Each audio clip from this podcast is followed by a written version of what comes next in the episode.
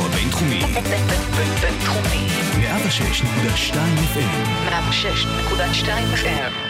היום בחמוצים, עסקת טיעון לראש הממשלה לשעבר בנימין נתניהו, ממש בשלהי כהונתו של מנדלבליט. בזמן הפציעות ממש. מה אנחנו חושבים על זה, חמוץ ומתוק? מה ההשלכות הפסיכולוגיות של זה? ואיך הביביסטים מסבירים לעצמם את הפליק פלאק של נתניהו?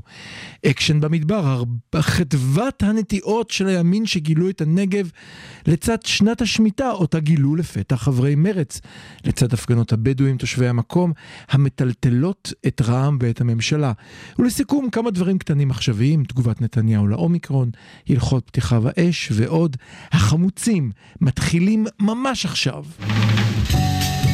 החמוצים, המערכת הפוליטית על ספת הפסיכולוג, עם הפרופסור בועז בן דוד והפרופסור גלעד הירשברגר.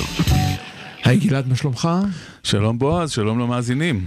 כל- מעניין יהיה? כל שבוע אנחנו רואים לעצמנו, לא יהיה על מה לדבר, איך נמשיך לדבר פוליטיקה שבוע איך אחרי שבוע. נסגור שעה שלמה. כן, מה יקרה כבר? מה יכול? כל שבוע קורה משהו. נכון. אז לא משעמם כאן. לא, אשכרה לא משעמם בישראל. אני חייב לעצור שנייה אחת, אני צריך לספר לך סיפור. לפני מיליון שנה טיול אחרי צבא, איכשהו התגלגלתי לנורבגיה. אני זוכר שביקשתי ממישהי שם שתתרגם לי, העמוד הראשי של העיתון היה על כך שחשפו שביצי החופש הם מתרנגולות שהם לא לגמרי בחופש, אלא בכלוב שמגביל את תנועתם בקילומטר. וכל המדינה. סערה. ואמרתי, איזה כיף. טוב, אז בוא נעבור מהתרנגולות בנורבגיה ישר לקלחת של מה שקורה כאן. קדימה. כן, אתה רוצה להתחיל או ש... אני, אני אתחיל אולי לסכם את הסיפור ואני אני אגיד גם גילוי נאות.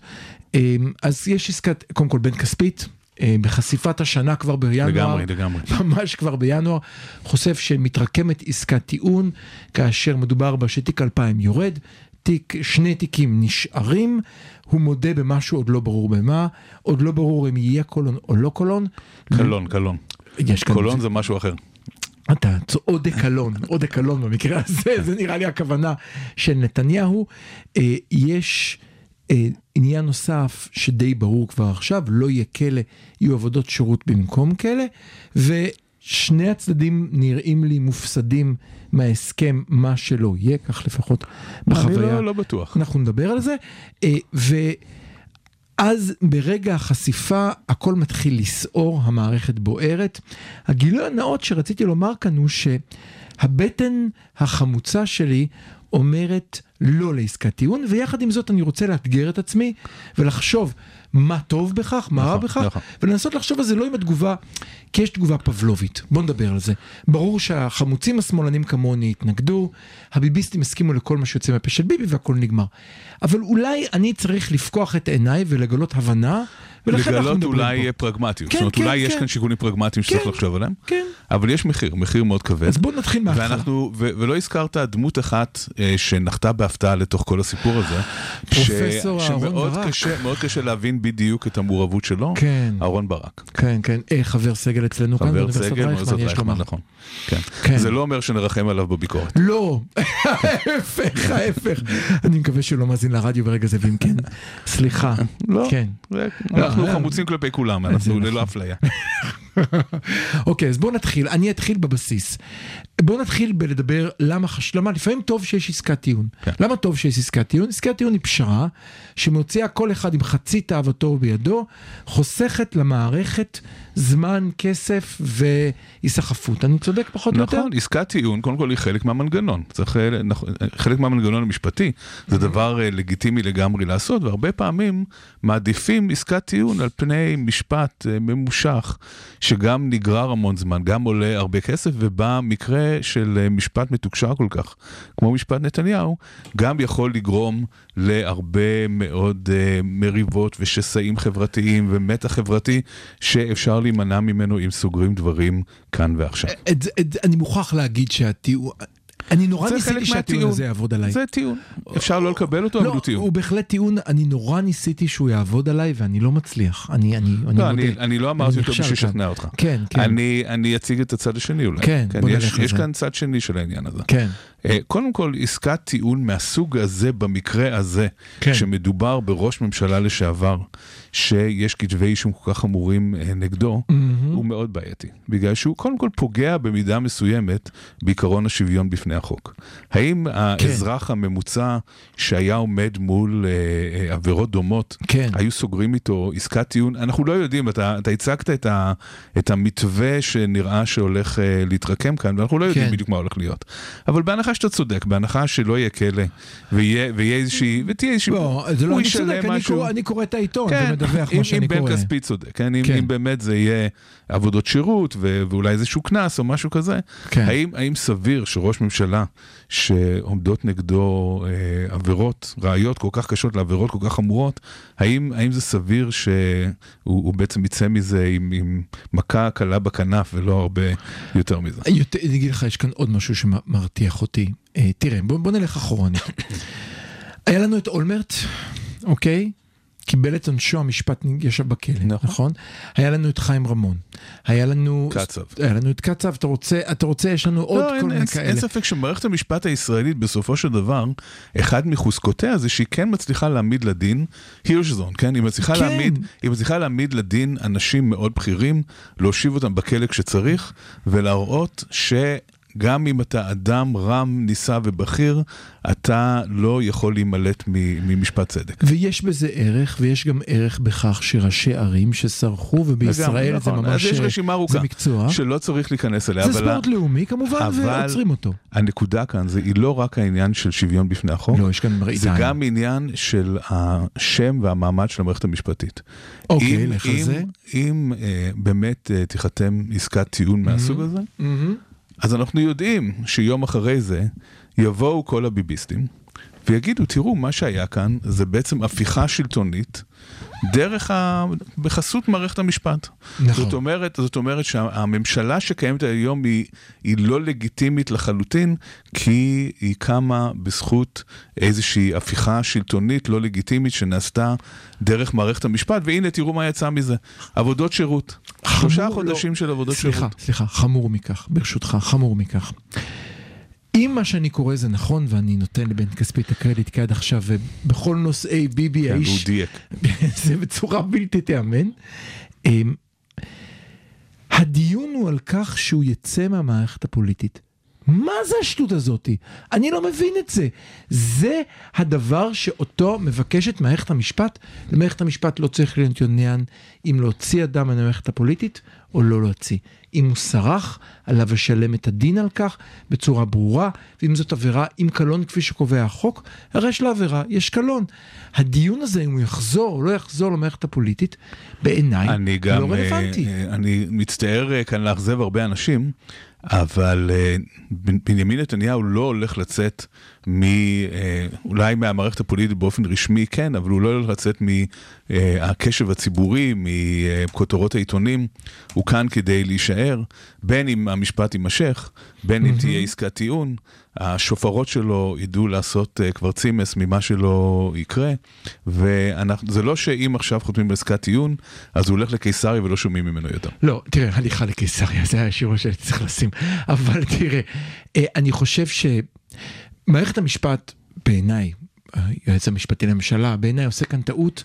ועכשיו בואו לרגע נצא מהדיון הפוליטי ומהדיון המשפטי ונהיה בדיון הפסיכולוגי. אני רוצה באמת לדבר על ההשפעות של כך על הציבור שמאזין. הציבור שמאזין אומר לעצמו את הדבר הבא.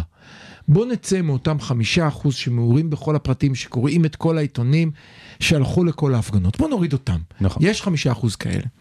בוא נשאר עם ה-95 אחוז שבאים ו... שאין להם מושג. ו- וזה קורה גם בבני בני משפחתי הקרובה שאומרים לי, בועז, תגיד לי, מה קורה שם? כן. ואני, "איפ- כמה, כמה קצר אתם רוצים? שעה, שעתיים או שלוש? הם אומרים, אוקיי, יש משפט. בסך הכל יש אמון מסוים בבית המשפט. בית המשפט אמר אשם, מוציא פסק דין, יש כאן משהו. אמר זכאי, גם אם זכאי מחמת הספק, זה זכאי, גמרנו. יש כאן עניין, יש הכרעה של בית הדין. מנ... לא נתנו לאנשים את האפשרות לדעת פעם אחת איך נגמר הסרט. כן, אבל יש כאן טיעון נגדי. והטיעון הנגדי לך על זה. הוא שברגע רק אל שחותמים על תגיד עסקת... קרע בעם, אל תגיד קרע בעם. לא, את זה כבר אמרתי. תודה. הטיעון הנגדי הוא שברגע שחותמים על עסקת טיעון, אז כל הסיפור הזה שאין כלום כי לא היה כלום, בעצם מתנדף. כי ברגע ש... שאדם שהוא נאשם חותם על עסקת טיעון, שבו הוא מודה בחלק מכתבי האישום, כן, הוא מודה בעצם בחלק מהאשמות נגדו, ומקבל את זה שהוא...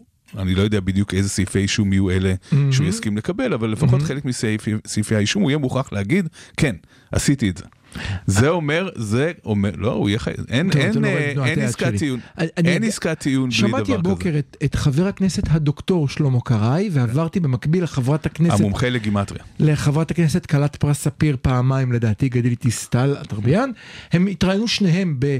אה, אה, ב בכאן ובגלי צה"ל, הקשבתי להם בחצי חצי, שניהם אמרו את אותו, נורא מעניין, אמרו בדיוק אותו מסר, זה מוזר. איך זה קרה? איך זה קרה?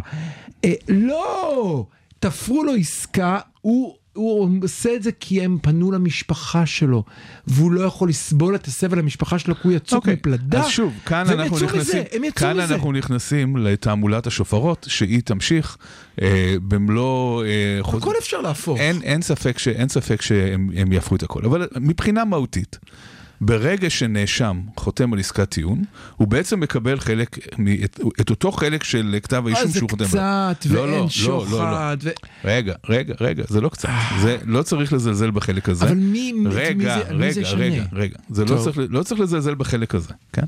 זאת אומרת שהוא כן מודה בחלק מהעבירות שמיוחסות לו, והוא כן אה, מקבל אה, עונש.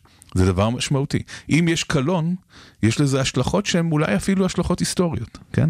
האם אה, נתניהו אדם בעל אה, אה, מודעות היסטורית, הוא בן של היסטוריון, כן. הוא אה, יודע שכשיגיע יומו, אה, קרוב לוודאי שיקראו רחובות על שמו, כיכרות על שמו, אולי אפילו ערים על שמו, מי יודע, כן? נתניה? אה, כן, רק צריך להוסיף ו', והנה יש לך שם של עיר על שמו. זה בדיוק. אה, אדם עם קלון, על קצב אין, אה, לא יהיו שמות של רחובות על קצב, וגם לא כיכרות וגם לא, אפילו לא סמטה צרה. כן, כן. כי הוא אד- אדם שבאמת יצא בבושת פנים ובקלון כן. מתוך המערכת. כן. נתניהו לא רוצה לצאת ככה. כן, אז לכן העניין של ה... פרוטקטור ויזרעאל, זאת אומרת, אתה אומר, אנחנו עכשיו מנהלים קרב על המורשת על המורשת, של על נתניהו. נכון. מעניין. על האלמוות הסימבולי אוקיי. שלו. אנחנו, אוקיי. אנחנו מנהלים קרב במידה מסוימת על הזיכרון ההיסטורי של הדמות הזאת שנקראת בנימין נתניהו. איך ייזכר נתניהו, ואתה אומר כאן- שאם הוא כאן- מודה, אולי עכשיו הביביסטים יסבבו את זה, אבל בעוד 20 תראה, שנה ההיסטוריונים יגידו... הביביסטים מנסים כבר הרבה מאוד זמן לשכנע אותנו בטוויטר שהמשפט קורס, שכתבי האישום קורסים, כן, טוב, זה שהכל... מגוחך, כבר די. עכשיו, עצם זה שהוא הולך ל- לחתום על עסקת טיעון, כן. מראה שיש פער מאוד מאוד משמעותי כן, כן. בין מה שקורה בין כותלי אה, בית המשפט לבין מה שקורה בטוויטר. כן, בוודאי. כנראה שהסיפור הוא חמור, כן. כנראה שאם הולכים עד הסוף, אז אה, אני רוצה גם אה, להזכיר שקצב הייתה לו הזדמנות ל, אה, לעסקת טיעון. לא ידעתי. כן, כן. קצב ויתר על עסקת טיעון, הלך עד הסוף ונפל בפח.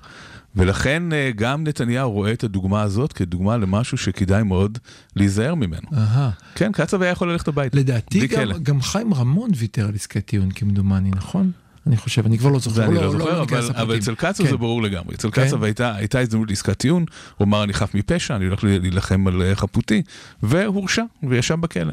כן. נתניהו לא רוצה להגיע למצב הזה.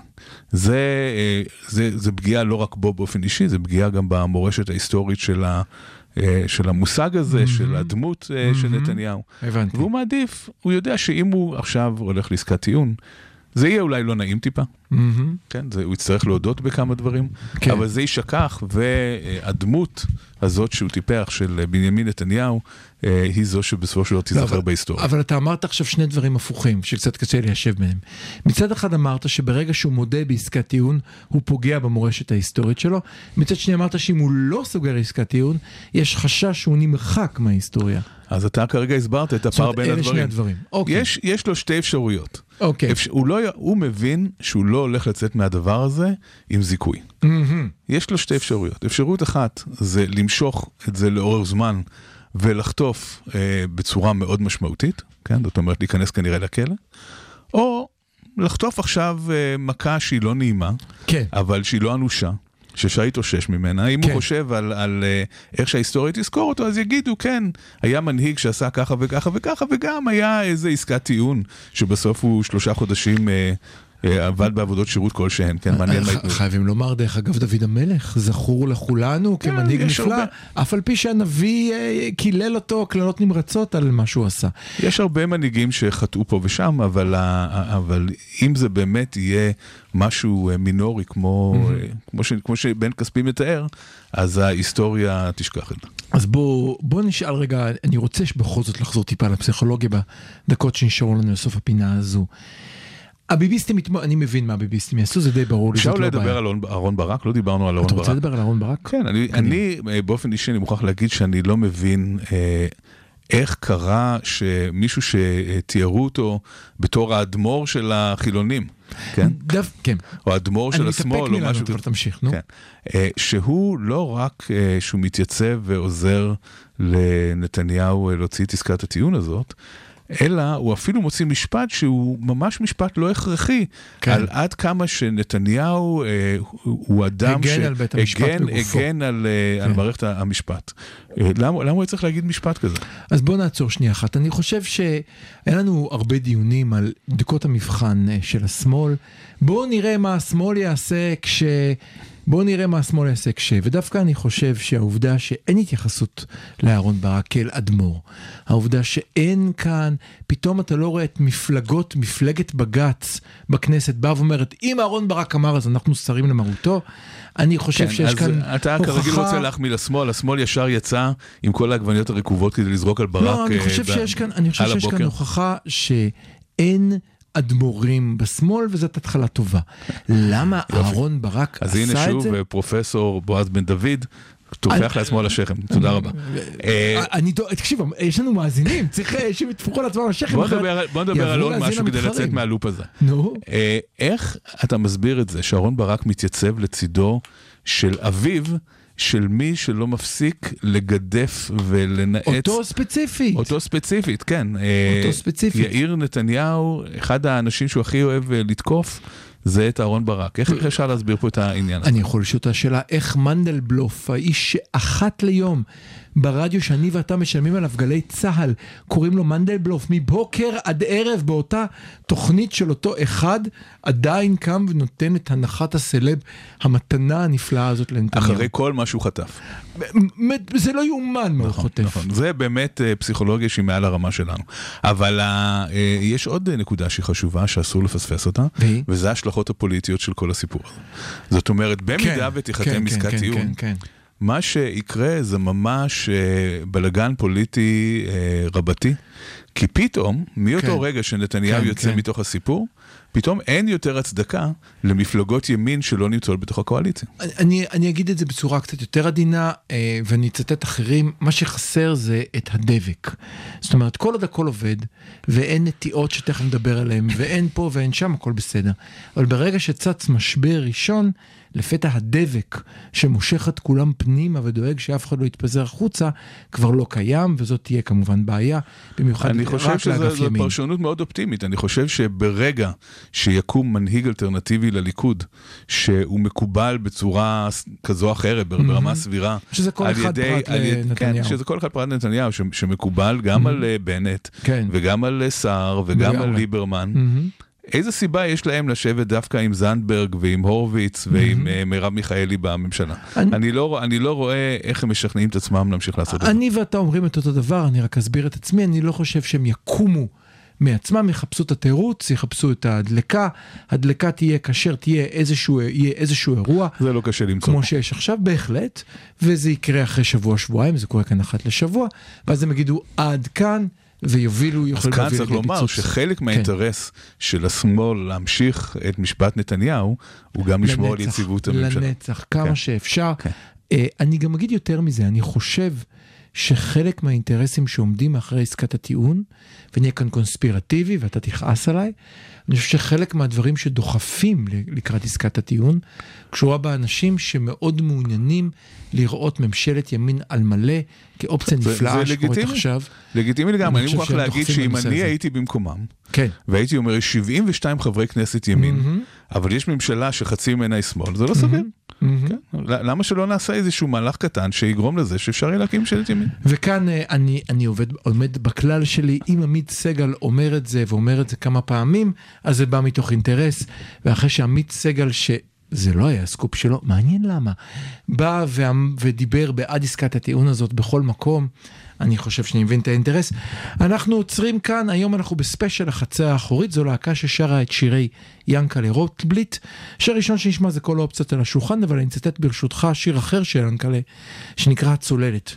כשהצוללת תצוף ממעמקים ותשוב לשוט על פני המים, ותראה שמש אור ומים, האם אז אור השמש באמת יחטא, ונוכל להבחין מי צדיק ומי חוטא, במזמות ותככים ומיני קנוניה, של ספק ממשלה וספק כנופיה.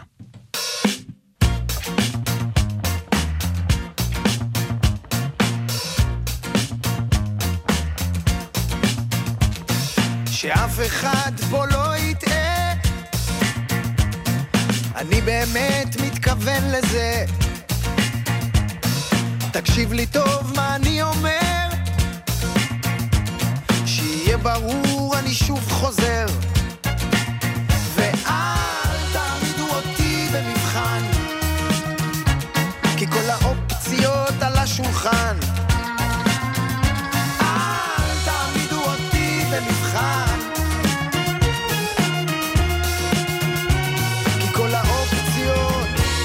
השולחן.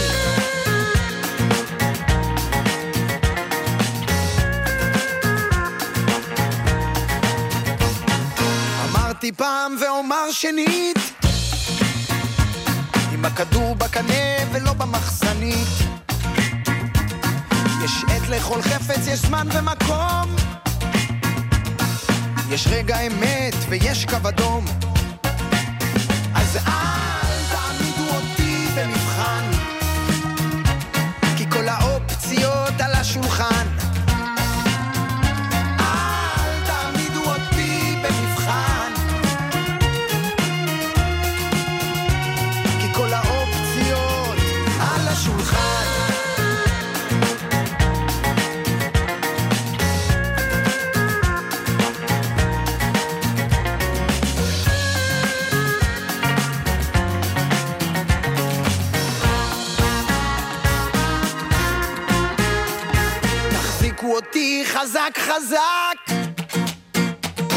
אני אומר לכם זה לא משחק המסר פשוט ברור וקליט אני אחזור עליו הפעם באנגלית The situation is unstable All the options are on the table The situation is unstable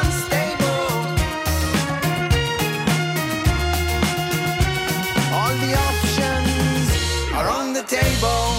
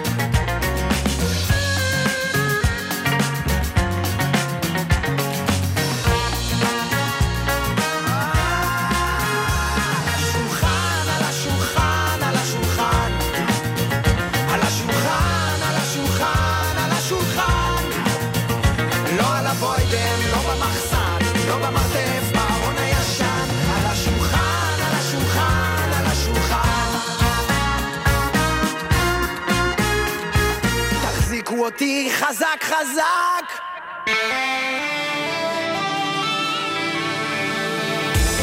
הרדיו הבינתחומי, בינתחומי. 106.2 FM, 106.2 FM. חמוצים.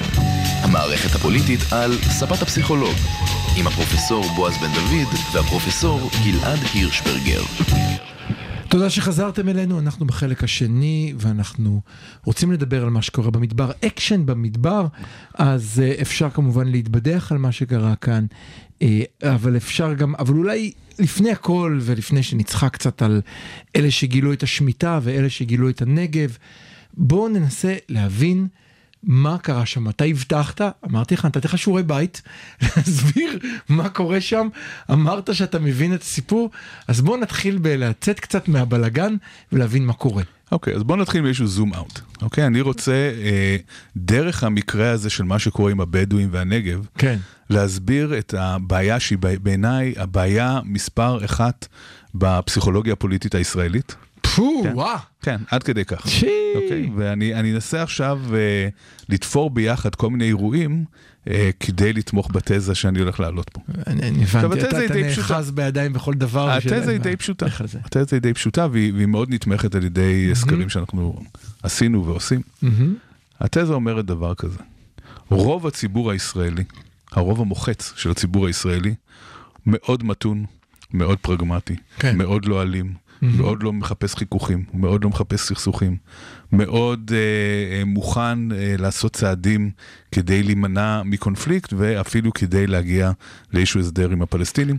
אגב, אני כאן, אה, אני, אני אפרסם... אה, מה, פרטי? רציתי להגיד, אתה כן, רוצה כן. שאני אעשה את זה? שאני לא, אפרסם הנה, אותך? לא, אני אני אפרסם. אפרסם אותך. אני אפרסם אותי. לך על זה. אה, אז אני רוצה אה, כאן אה, להפנות למאמר שכתבה שותפתי, פרופסור סיון הירשפלר ואנוכי, על אה, ההיתכנות של פינוי יישובים במקרה של הסדר מדיני, ומה שבעצם עשינו כאן, ערכנו שלושה סקרים אה, מאוד גדולים על מתיישבים ביהודה ושומרון, וכדי לא אה, להלאות אתכם בפרטים, אני רק אומר שמה שיוצא משלושת הסקרים, כמעט 5,000 נבדקים של מדגמים מייצגים של אה, מתיישבים, אף אחד לא אסף כמות כזאת של אה, נתונים על מתיישבים אי פעם.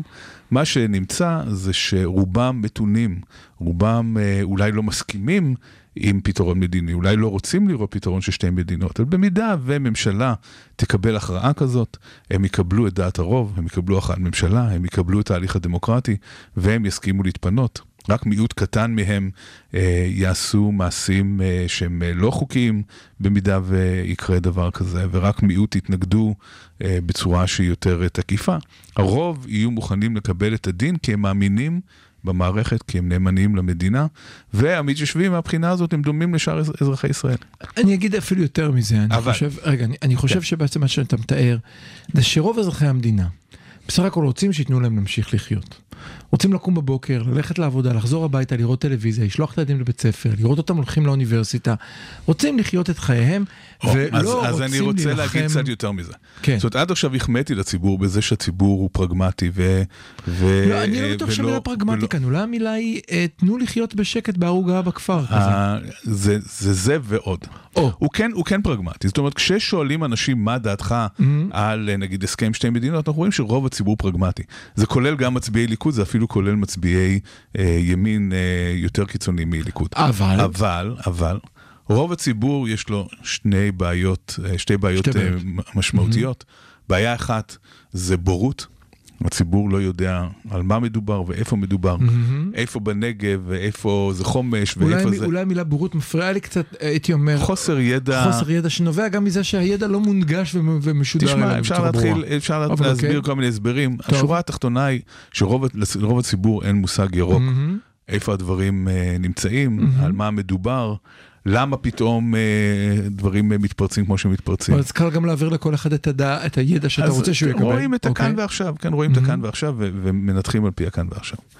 והדבר השני שקשור לבורות זאת אדישות. זאת אומרת שאומנם רוב הציבור מאוד פרגמטי, אבל אדיש, לא מעניין אותו באמת הסכסוכים שם, הוא הפלסטינים. שאמרתי, תנו לגדול בשקט, כן, תנו כן, לקום, לחזור זה- הביתה ודי. אין שום דבר רע בתנו לגדול בשקט, אבל האדישות הזאת, כן? אוקיי, החוסר היכולת להרים את הראש מעל אה, אבק המאבק היומיומי, כן? להסתכל על אה, מה קורה אה, מעבר לחיים הקטנים שלנו. כן, זאת, זאת בעיה לא רק בישראל, היא, היא תמיד, זו- זו בעיה לאורך כל ההיסטוריה, בכל התרבויות, בכל העמים. כן. ו, וכאן יש לה מחיר. עכשיו, מה קורה כאן שהוא שונה מאולי במקומות אחרים כרגע, אבל לא במקומות אחרים בעבר? יש כאן קומץ מאוד מאוד קטן של אנשים מאוד אידיאולוגיים, מאוד קיצוניים, שהם אלה שמובילים כרגע את מדינת ישראל ומובילים אותה למקום מאוד מאוד קשה. הסיפור שקורה בנגב לא סתם קורה, הוא לא סתם קורה בנגב. ברור. ויש יש קשר בין האירועים בגדה, בין ההתפרעויות, הפוגרומים האלה שהקיצוניים עושים בכל מיני כפרים פלסטינים בגדה, לבין מה שקרה בנגב. אתה חמש דקות עושה פה בילדאפ, קדימה, לך על זה, תחבר את הכל. זה מה שאני מנסה להגיד, מה שאני מנסה להגיד, זה שהקיצונים האלה באו והחליטו לעשות מעשה ציוני באמת מאוד יפה, מה יותר מרגש מלנטוע עצים. כן, לקראת ט"ו בשבט, עוד מעט ט"ו בשבט. לגמרי. כן, למה לא לנטוע עצים? יער יתיר, למה שלא נעשה? תנו לאילנות לחיות. בדיוק. זה אפילו נשמע אקולוגי. אה, אבל אם יורדים לשטח ורואים מה קורה שם, ו- ומוסי רז תיאר את זה בצורה מאוד יפה. נכון, הוא נכון. אומר, מה, ש, מה שקורה זה לא יאומן, ממש שותלים לאנשים עצים במעברים בין הבתים, בחנייה, ממש, ב... ממש. כן, זה ממש, זה אצבע בעין תרתי משמע. עכשיו, למה לתקוע אצבע בעין לבדואים? עושים, עושים את זה בשטחים, למה לעשות את זה לבדואים? הסיבה שעושים את זה לבדואים זה כי אחת המטרות של הקיצונים היא למחוק את הקו הירוק. להגיד, הערבים מתפרעים בכל מקום. בכל מקום יש לנו בעיה עם ערבים. כמו. שינון מגל, ינון מגל אמר את זה בצורה מאוד כן. ברורה. הוא אמר, מי שמוותר בחברון או בשטחים, אחר כך זה מגיע כן. לתוככי ישראל. כן. מי שמוותר, יפה, מי שמוותר בלוד. אחר כך הוא מוצא את כן. זה בנגב. כן. זאת אומרת, הם בעצם אומרים, אין הבדל בין אה, רמאללה, חברון, כן. אה, כן, כן, הנגב, ברור, ולוד ברור. ורמלה, הכל זה אותו הדבר, ואנחנו צריכים מדיניות אחידה לגבי כן. כל השטח הזה, כי ברגע שאנחנו מתחילים לוותר, מהמם. אז הכל בעצם אה, ניס- מתחיל לעלות באש. כשכמובן זאת העמדה הצינית ביותר שיכולה להיות, כי מי שזורק את הגפרורים שם, זה הם עצמם. הדברים האלה לא חייבים לקרות. וכאן העובדה שזה קורה דווקא בשנת שמיטה, כן, היא לא פחות ממדהימה. היא לא כן, פחות כן, היא ממדהימה. משעשעת, כן. כן, זה לא משעשע אותי בכלל, זה, זה מדהים אותי. זאת אומרת, הם באים לרב דוב ליאור. כן, כן, ראיתי את הרב, זה. הרב שהכשיר את רצח רבין, זאת אומרת, מבחינתו, אה, לא תרצח זה גם משהו עם כוכבית ליד, כן? זאת אומרת, לא תרצח אלא אם, אלא אם כן זה, זה מקדם את האג'נדה שלי. אותו הדבר, לא, העניין של שמיטה, שאגב העונש של שמיטה היא גלות. כן? זה- העונש הוא גלות. אבל אם הרב ליאור אומר שמותר לנטוע עצים בשנת שמיטה כי זה מעצבן ערבים, אז אה, נוטעים עצים. אני, אני, חייב, אני חייב להגיד שאחת התגובות החביבות עליי, שאפשר לפתור המון בעיות ב, ב, בנושאי אה, חילונים דתיים, אם רק נראה שזה מעצבן שזה ערבים. מעצבן ערבים, בדיוק. בוא נדבר, נגיד, אם אוטובוסים בשבת נכון. מעצבנים ערב- ערבים כי הם עוברים ביפו, יש אוטובוסים בשבת. בדיוק, משכב. זכר. הרי הכי שונאים את זה האסלאמיסטים, אולי גם יאשרו ואפשר לפתור את כל ה... כן. נכון, אה, אני- הנה אתה רואה, אנחנו יכולים לקדם הרבה מאוד אג'נדות ליברליות, העיקר שאנחנו מצטערים, כאן אנחנו נצטרך להתנצל בפני שכנינו הערבים שאנחנו נאלץ קצת לעצבן אותם כדי לקדם את האג'נדות האלה, אבל יכול להיות שאם האוטובוסים בשבת יצפרו בשכונות ערביות בשתיים בלילה, לצפור באוטובוס וככה כן. נקבל הכל. אז אז נוכל לקבל את זה, נכון. אה, אה, אני, אני רוצה, אולי בכל זאת צריך קצת עובדות, אז, אז אני חושב שכל הזמן השוו את זה על נושאי אה, חומש, דווקא הימנים השוו את זה לשם, חומש. חושב, חומש, אני חושב שזו השוואה מצוינת. אה, דווקא למרות שמי שהעלה אותה זה הימין, אני חושב שזו השוואה טובה. יש הבדל גדול בין מי שמעולם לא אישרו לו לבנות, למי שבין אם אישרו לו ולא אישרו לו, גם כשיש חוק נגד נוכחותו באזור הזה ספציפית, שמעוגן בהסכמים עם הברית, עדיין נותנים לו לבנות. זאת אומרת, מה שאתה גדול. בעצם אומר, זה שחומש זו התנחלות בלתי חוקית בעליל מכל בחינה שהיא, גם מבחינת החוק הישראלי, חוק ההתנתקות, וגם מבחינת ההסכמים האמריקאים שהמקומות האלה לא ייושבו מחדש. ובית המדרש שם קם ועומד כן. ושריר. עכשיו, אותם זאת, אנשים, אותם אנשים שמתנחלים לי- באים בחומש, לשתול עצים. הם אומרים שזה לא חוקי שהבדואים, שאין להם בעצם לאן ללכת ואין להם מה לעשות, אה, חיים שם, אה, מדובר מאבדים את בכלל האדמות שם. 30 אלף איש שחיים ביישובים לא מוכרים על ידי המדינה, כן. שזה משהו באמת לא יאומן. לא יאומן. עכשיו, אני כבר לא, שנים מנסים להסדיר את עכשיו- הסיפור הזה. אני לא אומר שכל אחד יכול להשתלט על כל אדמה, אבל, אבל 30 אלף איש שהיו כאן עוד קודם, זאת אומרת זה לא ש... ואנחנו לא הצלחנו למצוא שום פתרון שהילדים שלהם ילכו לבית ספר, שהם מים זורמים, אפילו מבחינת אינטרס צר וציני של מדינה.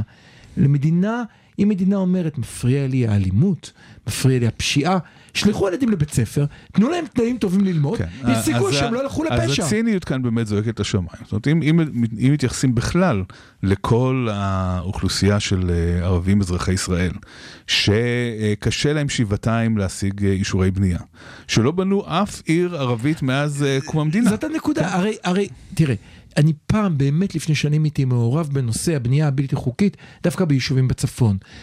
לא משנה בגלל זה ח"כ. הקטע הוא משוגע. אין, אין אישורי בנייה. אין אישורי בנייה, אז מה אנשים עושים? בונים עוד קומה מעל, נכון. ואז כי הורסים הם להם אותה. חייבים לגור איפשהו. ואז אומרים להם, "את- הרסנו לכם כי זה החוק, מה אתם רוצים? אבל אני לא יכול לבנות בשום מקום. כן, זה כמו חוק החשמל שעבר עכשיו, שאותם אנשים בימין הזדעקו ואמרו, איך אתם בעצם מכשירים בנייה לא חוקית לערבים שלנו היהודים, כשאנחנו רוצים לסגור מרפסת, אנחנו צריכים, אה, אה, יש כל כך הרבה בירוקרטיה ולא מאפשרים לנו. כן, שזה כמובן, לא, לא ניתן לתאר איזה עיוות של העובדות, זה, זה לתאר את הדברים בצורה כזאת. לא. ערבים הם בהגדרה עבריינים בגלל שלא נותנים להם אישורי בנייה. אבל מה לעשות, הם יולדים ילדים. גם לא והילדים האלה ניסים- צריכים לגור איפשהו, ואז הם בונים בצורה לא חוקית. אין להם דרך לא להיות עבריינים. גם אין לא שום אפשרות להיות השנייה. ערבי לא עבריין בישראל. זהו, לא אמרנו, תראה, מאוד נוח, כי אז אתה אומר, הנה, הוכחתי לך, ערבים עבריינים, בועז, החברים שלך האלה, הם בונים קומה שנייה בלי אישור. נכון. זאת אומרת, לא ניסינו אף פעם את הסיטואציה להגיד, אוקיי, יש כאן עניין. האוכלוסייה גדלה, יהודית וערבית, אנחנו הרי רוצים הרי, הימין כל הזמן אומר, אני לא רוצה שביישובים היהודיים ייכנסו ערבים, נכון? אוקיי, הבנו אתכם, בואו תאשרו הגדלת בנייה, בואו תאשרו את כל מה שצריך, בואו תמצאו פתרון למצב בנגב שאין דרך אגב הצדקה לכך שתושבי הנגב יסבלו מ- למה אתה חושב שמי- למה אתה. חושב שמישהו יקשיב להצעות שלך כשהרבה יותר כן. כיף פשוט לא לאשר להם בנייה, נכון. ואחר כך להאשים אותם בזה שהם עברייני בנייה. והנה נשארנו במעגל הזה שמסביר, אני חושב, ב, על רגל אחת מה קורה בנגב, ואז כן, עכשיו, צריך להוסיף כמובן, כאן, לזה כאן את... צריך להוסיף, צריך להגיד משהו אחד מאוד חשוב. טוב. לא ניתן להצדיק כמובן שום סוג של אלימות. זהו. אבל, אבל, אי אפשר כל הזמן לטמון את ראשנו בחול ולא לראות מאיפה האלימות הזאת צצה. ולחשוב על זה שכמו כל בן אדם סביר, כשמעמידים את הבדואים בנגב ואת הפלסטינים ביהודה ושומרון, במצב שאנחנו מעמידים אותם, מעמידים אותם במצב שהוא מאוד מאוד קשה, אי אפשר באמת לחשוב שלא תהיה שום תגובה. אם אנחנו רוצים... באמת לחיות חיים של שלום עם האנשים האלה שאנחנו חיים איתם, לא יעזור שום דבר. אנחנו צריכים להגביל את הימין הקיצוני ואת המעשים הפרובוקטיביים האלה, ו- וכל הזמן קורים דברים נוראים ש- שמפליא שהם הם לא גורמים לפיצוץ שהיינו מצפים שהם אה, יובילו אליו. כמו למשל הסיפור של הפלסטיני בן ה-80, שזרקו אותו לאיזה חדרון והוא קפא שם למוות. כן, איך אנחנו היינו מרגישים אם דבר כזה היה קורה לסבא שלנו, כן, למישהו שיקר לנו. לא, זה... זה, זה אי אפשר, אי אפשר באמת לסבול את הדברים האלה את יותר. הסיפור הזה חשבתי שנשכח לחלק האחרון, אז אולי נחכה עם זה דקה, בסוף נדבר על, ה, על הקטנים, אבל אני רוצה רק להוסיף בדקה האחרונה שיש לנו את ה... צריך לקרוא לזה יפה מאוד בארץ נהדרת. הם שאלו את נתניהו, עכשיו גילית את הנגב? איפה היית 13 שנים?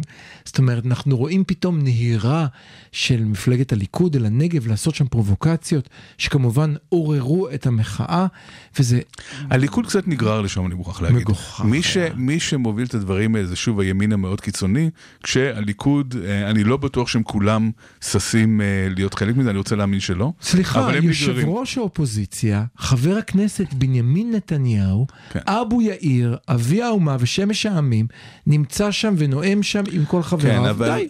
כן, אבל יש, יש שם הרבה אינטרסים פוליטיים ציניים שעומדים מאחורי, ואני לא מנסה להגן עליהם. לא, או שיש לו גב, שהם או שאין עצמם- לו גב. הוא לא אני- נגרר תראה, אחרי כל דבר. כאן, כאן אני מוכרח לומר שבתקופה שהליכוד היו בשלטון, היו פחות דברים מהסוג הזה. אני- כן? אני היו מסכים פחות איתך. דברים מהסוג הזה. אבל לא ראית אותו בחומש, ראית אותו. שם. לליכוד אין אינטרס להבעיר את, ה, את הסיפור הזה. הם כרגע נגררים על ידי הימין הקיצוני כדי להראות, אנחנו לא כמו הימין בממשלה, אנחנו אחרים.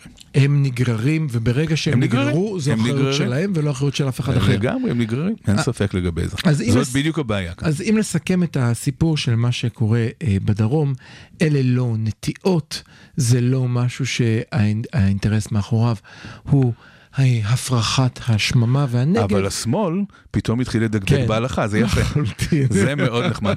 לא, אבל אני אסביר לך למה לדעתי זה קורה כמו שאמרת קודם.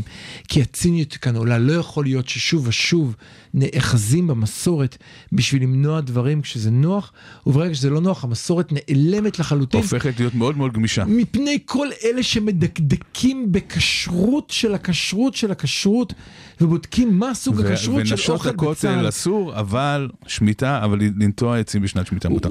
נכון, נכון. אולי זו באמת הדוגמה הכי קיצונית. אבל אני רוצה טייק אווי מאוד חשוב מהקטע הזה עכשיו, והוא שכרגע מי שמוביל אותנו אלה אנשים קיצוניים שרוב הציבור מתנגד למעשים שלהם. והגיע הזמן להתעורר. אתם שמאזינים לנו, אני בטוח שרובכם המוחלט לא רוצים לראות את מה שאנחנו רואים עכשיו בנגב וגם לא את הפרעות שעושים ביישובים הפלסטינים, לא מתוך אה, אהבה יתרה לפלסטינים, אלא פשוט מתוך הבנה שהאינטרס הישראלי הוא לא לעשות את הדברים האלה. צריך לקום ולעצור את הקיצונים. אז אני, אני, יש לי כאן שאלת המשך, נשאל אותה אחרי השיר, ואולי שאלת המשך היא, מה יכול לעשות הרוב המתון? זאת אומרת, הקיצוני יש לו מה לעשות, הוא קם ושורף. נכון. השאלה היא מה יכול לעשות או, המתון, מצוין. ועל כך אולי נדבר אחרי השיר. אנחנו שוב עדיין באותו ספיישל של שירים של אה, ינקלה רוטבליט. השיר הבא נקרא שייח' ג'ראח, העוול נעשה לא רחוק מביתי, העוול נעשה כחוק, בסמכות וברשות, באישור משפטי, אז למה שלא אשתוק?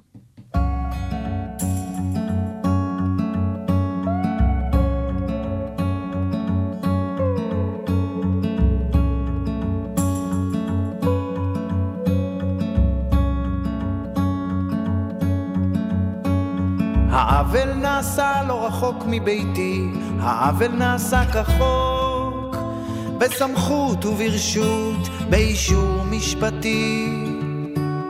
אז למה שלא אשתוק? בית המשפט העליון פסק, השוטרים מסרו את הצו, אם היה שם אבק של מאבק. הם השתלטו על המצב.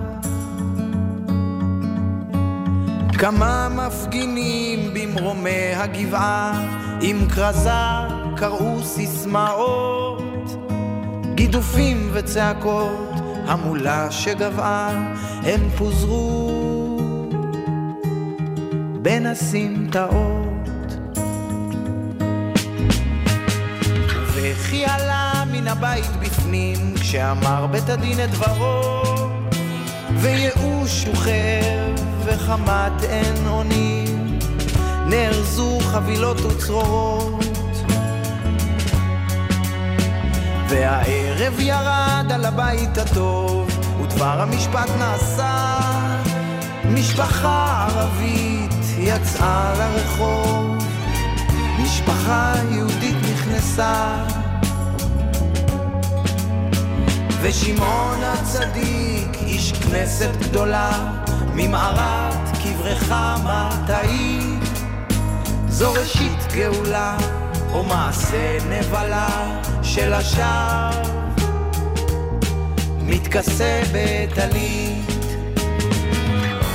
זה יוצא וזה בא, חבילות וצרורות, הכתב מן השטח דיווח. ובית המשפט אמר את דברו, מי יחבוש את פצעי שייח' ג'ראח.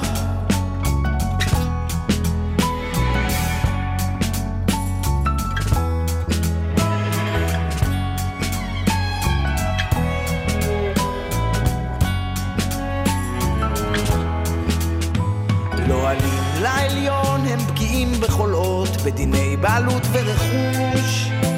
אך עליי להוסיף בגילוי נאות, גם ביתי היה פעם נטוש. והיה כי יבוא יום אחד לפניכם, הטוען להיות בעליו. האומנם דין אחד יפסקו אז כבודכם, לאזרח ולגר התושב. העוול נעשה לא רחוק מביתי, העוול נעשה כחוק, בסמכות וברשות, באישור משפטי שאומרים שמוטב לי לשתוק זה יוצא וזה בא, חבילות וצרורות, הכתב מן השטח תברח. ובית המשפט אמר את דברו, מי יחבוש את פצעי שייח' ג'ראח? זה יוצא וזה בא, חבילות וצרורות. הרדיו הבינתחומי, בינתחומי. 106.2 FM, 106.2 FM. המערכת הפוליטית על ספת הפסיכולוג, עם הפרופסור בועז בן דוד והפרופסור גלעד הירשברגר. תודה שחזרתם אלינו, אנחנו בחלק האחרון שלנו, שבו אנחנו ככה נוגעים בקטנות, אבל אנחנו לא יכולים שלא לגרור את הסיפור הקודם. תראה, יש כאן משהו שהוא לדעתי האלף בית של פסיכולוגיה חברתית.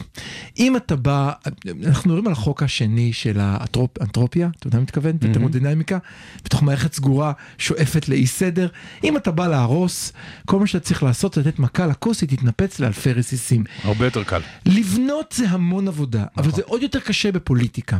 כי אם אני הרוב הדומם, ואני ראיתי את הסיפור של אותו בן 80, אני לא יודע מה קרה שם באמת, אבל אין סיכוי סביר שאת אמי בת ה-82 תהיה חשודה במה שלא תהיה, היו תוקעים בתוך חדר קר עד חלילה למותה, טפו, לא, אוקיי?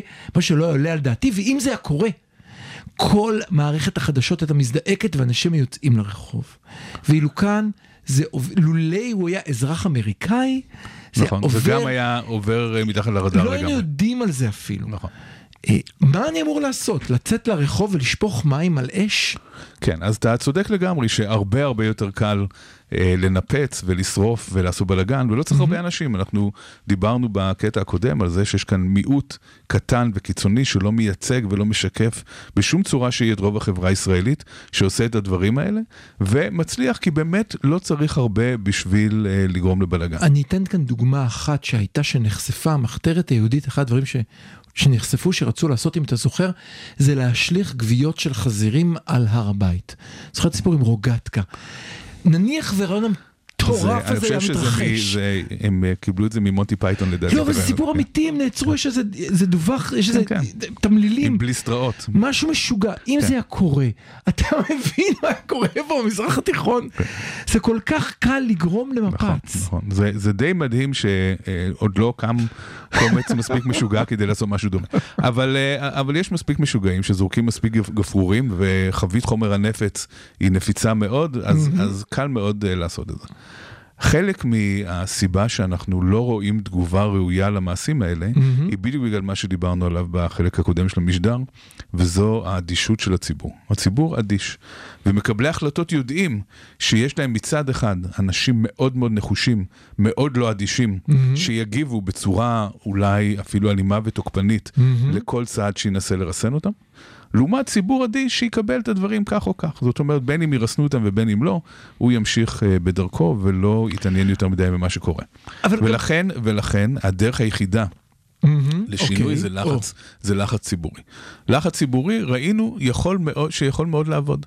אנחנו אה, אה, ראינו את זה בכל ההפגנות של אה, בלפור וה, וההפגנות בצמתים בשנים האחרונות, שזו דוגמה לכך שציבור שהיה נחוש להשיג משהו, במשך אה, שבועות, חודשים, עמד בכיכרות, עמד בצמתים, עשה מחאה מאוד מאוד אפקטיבית שאי אפשר היה להתעלם ממנה. זאת אומרת, מקבלי ההחלטות ידעו שיש כאן ציבור שמספיק נחוש כדי לצאת לרחוב ולעשות מעשה. אתה יודע מה, קודם כל, אתה ייצרת לי פה, הרמת להנחתה, חבל שיש לנו עוד המון זמן. זה סוגר לנו את התוכנית יפה, כי חזרנו לתחילת דברינו, ואולי זה גם מסביר, מי שזוכר בקטע הראשון דיברנו על משפט נתניהו, זה לא מסביר את הרתיעה שלי מעסקת טיעון. ואני חושב על אותם באמת, בסוף בשיא זה היה משהו כמו 250 אלף איש, שבמוצאי שבת אחת ירדו מתחת לבית עם כיסא ודגל ועמדו והפגינו. על אותם אנשים שבאמת, ואתה יודע שאני הייתי, המטרה ש- כאן לא הייתה, לא הייתה. להלל ולשבח. לא, אני לא מעלה, אה, להפך, להפך, להפך. אני רוצה להגיד פה שני המטרה היא דברים כואבים. להראות שמחאה היא כן אפקטיבית. לא, אני לא מסכים איתך. אני רוצה לדבר כאן שני דברים כואבים. מצד אחד אני מרגיש המון חיבה על המחאה הזאת והייתי חלק ממנה, אבל אם תיסגר עסקת טיעון, אני חושב שאתה שולח חלק אנחנו לא מדברים על עסקת טיעון, לא. מדברים על משהו אחר. אתה שולח חלק נכבד מהאנשים שהרגישו שהנושא הזה הוא בנפשם ויצאו עם חוויה שאין אפקטיביות למחאה. כי מחית. ויצאת. הדבר, העולם, הוא לא. העולם הוא לא אבסולוטי. זה לא שמחאה מצליחה ואז מקבלים 100% ממה שאתה רוצה. מחאה מזיזה דברים, היא יוצרת איזשהו לחץ והיא גורמת לשינוי. ותראה כמה מחאה ו- היה צריך בשביל תזוזה כל כך קטנה. לא תזוזה קטנה, יש כאן? יש כאן ממשלה שונה. אוקיי. עצם זה שקמה היום ממשלה שהיא שונה, היא הרבה מאוד בזכות המחאה הזאת. זה לא דבר קטן בכלל. אוקיי. לא דבר קטן בכלל. עכשיו, אנשים שהם קיצוניים ואבסולוטיסטים, קצת כמוך, הם אנשים ש... הם אנשים ש... מישהו צריך להיות זה או- כזה. זה או 100% או 0, אבל זה לא עובד ככה. זה לא עובד ככה. ה- ה- המציאות היא מורכבת, והניצחונות הם תמיד קטנים ומוגבלים, ו- ובמקרה הזה זה לא, זה לא ניצחון קטן, אבל הוא מוגבל, זה נכון. קיבלת ממשלה אחרת, אבל עם בנט. קיבלת ממשלה אחרת, אבל עם ליברמן. קיבלת ממשלה אחרת, היא לא בדיוק החלום הרטוב שלך, אבל היא יותר טובה ממה שהיה קודם. ויכול להיות שיהיו עוד פשרות אה, לאורך הדרך. אבל יש כאן אני פשרות רוצה, שכל הזמן אני. רוצה לחזור, אני רוצה לחזור לעניין של, אה, של מה שוב, הרוב, מה הרוב יכול מה הרוב לעשות. יכול לעשות. כן. לרוב יש כוח עצום בפוטנציה. תסביר. עצום, עצום, הוא הרוב. הוא הרוב, אנחנו נמצאים במדינה דמוקרטית, Mm-hmm. לרוב יש כוח עצום בפוטנציה. הוא לא משתמש בכוח שלו. תסביר. הוא לא משתמש בכוח שלו כי הוא אדיש, כי לא אכפת לו. Mm-hmm. כי הוא אומר, אוקיי, אז, אז פה ושם יש אה, כמה מעשים שלא נעים לי בכלל לקרוא עליהם, אז אני לא אקרא עיתון ב- אבל הרוב, בשטחים. הרוב ו- יצא להצביע. נכון, הרוב לא יוצא להצביע על הדברים האלה בכלל. אבל הוא יצא להצביע. כן, אבל כאן בדיוק העניין, בגלל שהוא אדיש לגבי אה, הנושא המדיני, אדיש לגבי הקונפליקט הישראלי-פלסטיני, כן. הוא לא מצביע בכלל בגלל הדברים האלה. הבחירות האחרונות היו כן ביבי, לא ביבי. לא היו קשורות בכלל לשום דבר שקשור לנושא המדיני. אז כאן ה- ה- יש חשיבות מאוד גדולה להוציא את הרוב, שמנהיגים יוציאו את הרוב מהאדישות שלו, ושהרוב הזה יתחיל להפעיל לחץ, יתחיל להפעיל לחץ לכיוון של דברים שכן אה, אה, משמעותיים מבחינתו. אז כרגע הציבור אדיש, אבל אנחנו יודעים שהלב של הציבור כן במקום הנכון, כשמפנים את תשומת ליבו לנושא הזה. אני חייב, אני חייב לשפוך קצת מים פה, סליחה, אני חושב ש... אני חושב שאתה. אני אנסח את עצמי בעדינות. אתה צודק, הכל אבוד. אני חושב ש... לא, תראה, אם הייתי אומר הכל אבוד, הייתי מסכים איתך, כמו באותה תוכנית לפני חודשיים, שהצעת לכל חברי מרצ להתפטר לאלתר ולהפיל את הממשלה. זה הכל מוקלט. אבל... אה, אה, דרך אגב, אני כל הזמן חושב שאנחנו על, הקצ... על הקצה של הלגיטימיות של מרץ בממשלה הזאת. זה שמרץ נמצאת בממשלה שכל הדברים האלה קורים בה, אבל לפני רגע ועכשיו היא- אמרת שצריך פשרות. וצריך לקבל אה, פרגמטיות. אני יודע. בעד פשרות ופרגמטיות, אבל זה אומר שצריך גם לפעול, צריך לעשות משהו. אנחנו פה בבעיה, אבל, אבל בכל זאת, תראה, להבדיל ממך, אני מנסה לא להחזיק את המקל בשני קצותיו, כי אני לא מספיק גמיש, אלא רק באמצע. אתה לא מספיק גמיש, בדיוק. אני לא יכול גם להיות בעד וגם להיות נגד, אני מנסה למצוא פתרון. ה- ולכן אני חושב. אני חושב שיש בעיה אינהרנטית למי שהוא מתון להשפיע. קודם כל, כי אם אתה מתון זה לא בוער בך. בשביל שזה יבער בך, אתה צריך להגיד, האירוע הזה שראיתי, אני לא יכול להמשיך איתו.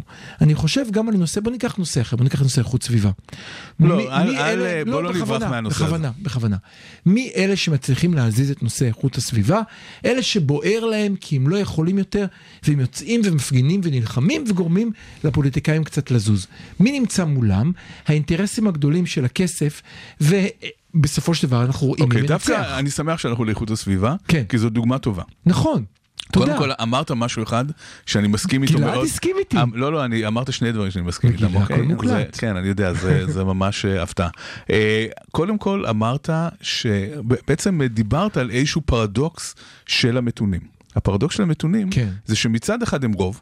כן. כמעט בהגדרה המתונים הם רוב בכל מקום, אבל בגלל שמתונים לא מספיק אכפת להם כדי לעשות משהו. זה צריך לבעור. כן, זה צריך לברור בך. אבל דווקא הנושא הסביבתי זו דוגמה לאיך אולי בהתחלה היו אידיאליסטים שדחפו את הסיפור נכון, הזה, נכון. אבל זה מתחיל לחלחל לאט לאט למרכז מהמם. ולמקום של המתונים ולכולנו. זאת אומרת, אם אה, היינו חוזרים 20 שנה אחורה ומסתכלים על מי הם אותם אנשים שאכפת להם מהפינגווינים ודובי כן. הקוטב וכל מיני דברים כאלה. אני מכיר את כולם אז- אישית, זה בערך נכון, 20, אני את כל ה- כולם כל מכיר החברים אישית. של בועז, כן, נכון? כן. זה בועז והחברים שלו, ופחות או יותר זה מתמצא בזה. אה, אבל היום, אם מסתכלים על, על האנשים שזה אכפת להם, אנחנו רואים שגם אנשים מהמיינסטרים לגמרי, כן. זה מתחיל אה, להשפיע עליהם ולהיות אכפת להם. כמו אותו אומרת, סרט של נטפליקס שהצליח מאוד, נכון, מה זה אומר? זה אומר שהרבה מאוד אנשים שהיו אדישים לגמרי לנושא הסביבתי, מהמם. מתחילים להתעורר. הם מתחילים להתעורר ולהבין שהנושא הסביבתי הוא נושא מאוד משמעותי, הוא נושא בוער, הוא נושא שאם לא יטפלו בו עכשיו, אז הילדים והנכדים שלהם יסבלו קשות uh, ממנו. ו- ואז אנחנו רואים אנשים שמאוד לא צפויים שהם uh, חלק מהמאבק הזה. אם לישראלים מתונים אכפת מזה שפני הים יעלו עוד 80 שנה, אז בוודאי שצריך להיות אכפת להם מזה שיש קומץ קיצונים שמסתובבים לפידים ומנסים להבעיר את הארץ ולגרום לבעיה מאוד גדולה לכולנו. זאת אומרת, זה יהיה, לא יהיה קשה, יהיה, יהיה פחות קשה לגרום להם להתעניין בנושא הזה מאשר בנושא הסביבתי. ואגב, לפידים, אני לא יודע אם ראית, יש תמונה של איתמר בן גביר שיורד לנגב.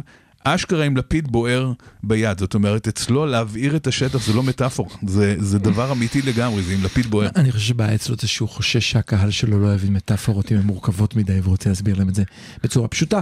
אה, אני, אני כאן חייב אה, לה- להמשיך את מה שאתה אומר. סרט Don't Look Up, וזו המלצה כאן אה, לאלה. מכם שמנויים על נטפליקס, אף על פי שכולם קטלו אותו בעצתך, ראיתי אותו, אחלה סרט. אני נהניתי מאוד. מאוד נהניתי, בעיקר נהניתי מהעובדה שהוא אומר בצורה נורא בוטה את המסר, והוא מחלחל, ורואים שאנשים מגיבים עליו, אנשים צופים בו, במיינסטרים של זה המיינסטרים של בדיוק המיינסטרים. מסר של לצאת מאדישות. כן. מה זה Don't look up? בדיוק. תמשיך להיות אדיש. אל תסתכל למעלה על מה שהולך לקרות, אל תסתכל על זה שמבעירים את הנגב כדי ליצור בלאגן בתוך ישראל כמו שיש בשטחים. תמשיך להסתכל למטה על החיים הקטנים שלך, אל תסתכל על על מה שקורה אבל, מסביב. אבל בואי נישאר, אם יש לנו דקה, עם המטאפורה של Don't Look Up. מי שעוד לא ראה את הסרט, לא נעשה לכם ספוילרים. אסטרואיד ענק הולך להרוס את כדור הארץ, קדימה תפעלו בנושא. מתי בני האדם מתחילים להתמודד כשאפשר לראות את זה בעיניים? מה הבעיה? שעד שרואים את זה בעיניים, ואת דיברת על זה לא מעט בתוכנית, קשה לגרום לאנשים לפעול. כי אני צריך להאמין לך, גלעד המדען, שיסתכל ומראה לי את מתמטיקה סבוכה שאומרת שהוא יפגע בי. מתי קשה להתעלם כשהוא כבר קרוב אליי ואפשר ממש לראות ואז אותו. זה מאוחר מדי. אז זה עלול להיות, למרות שבסרט אולי לא, אבל אז זה עלול... למה? בסרט זה היה מאוחר מדי לגמרי. אה, אמרנו בלי ספוילרים. אבל אה, לא, זה לא מאוחר מדי, אל תקשיבו לו ילדים, צפו בסרט. אבל, יש- יש happy end אחרי 28 אלף שנה. אבל, אבל יש כאן אה, אה, בעיה, וזאת בעיה שקורית גם ממה שתיארנו בנגב, ואני רוצה בזה לסגור. העובדה שהיינו צריכים לפרש גם למיטב בני משפחתי שמעורים בפוליטיקה, מה לעזאזל קורה שם, ולא היה ברור להם, זאת אומרת שמי שמסמא את עינינו עושה את זה כל כך טוב, עושה עבודה מדהימה. שצריך לשבת ולאט לאט לקרוא, לחפור בחומר, כמו שאני עשיתי וגם אתה עשית, בשביל להבין מה קורה שם. כי אם אתה סתם פותח חדשות בשמונה, אתה אומר, רגע, יש פה שני נרטיבים, אני לא יודע מי צודק, ואני גם הבדואים האלה משתוללים כל הזמן, וזורקים אבנים, ומפחיד אותי, וגם לא דומים לי. ואלה בצד שני גם דומים לי וגם הם בני עמי, אז אולי הם צודקים, בסופו של כן, דבר, מה שהרבה אנשים רואים לדעת. זה שוב הערבים אה, אה, פוגעים ביהודים. כן, הנה, הנה חשפנו שוב שמה שהם רוצים בעצם זה להרוג אותנו. ואתה יודע, זאת, זאת בעיה אמיתית, ואנחנו... בעיה אמיתית. אולי- הרבה יותר קל להיות בצד השני, אין ספק. אולי מה שאנחנו צריכים לעשות, וכאן אני, אם אתה רוצה, מה אפשר לעשות לאקשן אייטם, זה לע- לעזור לכולנו להסתכל למעלה, כמו בסרט. לעזור לכולם להסתכל למעלה ולהנגיש לראות, להנגיש להנגיש את המידע הזה לציבור. בצורה שהיא נהירה וברורה. לו היה לי מקור מידע פשוט שמסביר לי מה קורה שם, זה לא היה לוקח נכון. לי חצי שעה שבה ישבתי כהכנה לתוכנית לקרוא. למה הייתי צריך להכין את עצמי? למה זה לא ברור בכותרת של העיתון? זה מה שקורה בנגב. כן, אבל יש כאן גם לחפור. התנגדות כמעט אינסטינקטיבית לכל דבר שמבקר את קבוצת הפנים. זאת אומרת, כל דבר שמבקר את הקבוצה שלנו אה, מעורר אה, התנגדות, וכאן אנחנו צריכים להסתכל קצת פנימה ולהודות שאנחנו לא תמיד צודקים, ולא תמיד מה שבני עמנו עושים אה, זה הדבר הנכון ביותר. אז בזה סיכמנו את החמוצים להיום, תודה לך גלעד. אנחנו מאוד נשמח אם אתם שומעים אותנו בפודקאסט, תצביעו עלינו, תדרגו אותנו, הדברים האלה ותעשו subscribe, הדברים האלה מאוד עוזרים לנו להגיע לעוד ועוד מאזינים. אנחנו חוזרים אל הספיישל שלנו, עברנו אל השיר האחרון שלנו, הסכסוך לא נגמר, הסכסוך לא נפתר, מי לוקח הכל ולמי לא נשאר, של מי העתיד ושל מי העבר, איפה אסור ולמי זה מותר, בין הים לנהר.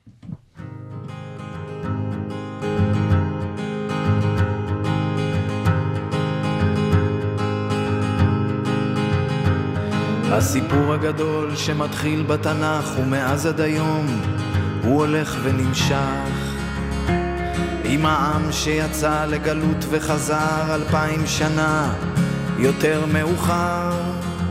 לבית שבין הים לנהר. הסיפור הגדול עם שואה ותקומה חלוצים רעבים גואלים אדמה דונם פה, דונם שם, הפרחת השממה, הפרחת האשמה, כי הייתה מלחמה, ואויבים אין מספר, מדינה שהוקמה, וזה העיקר, בין הים לנהר, בין הים לנהר. בין הים לנהר המרחק לא גדול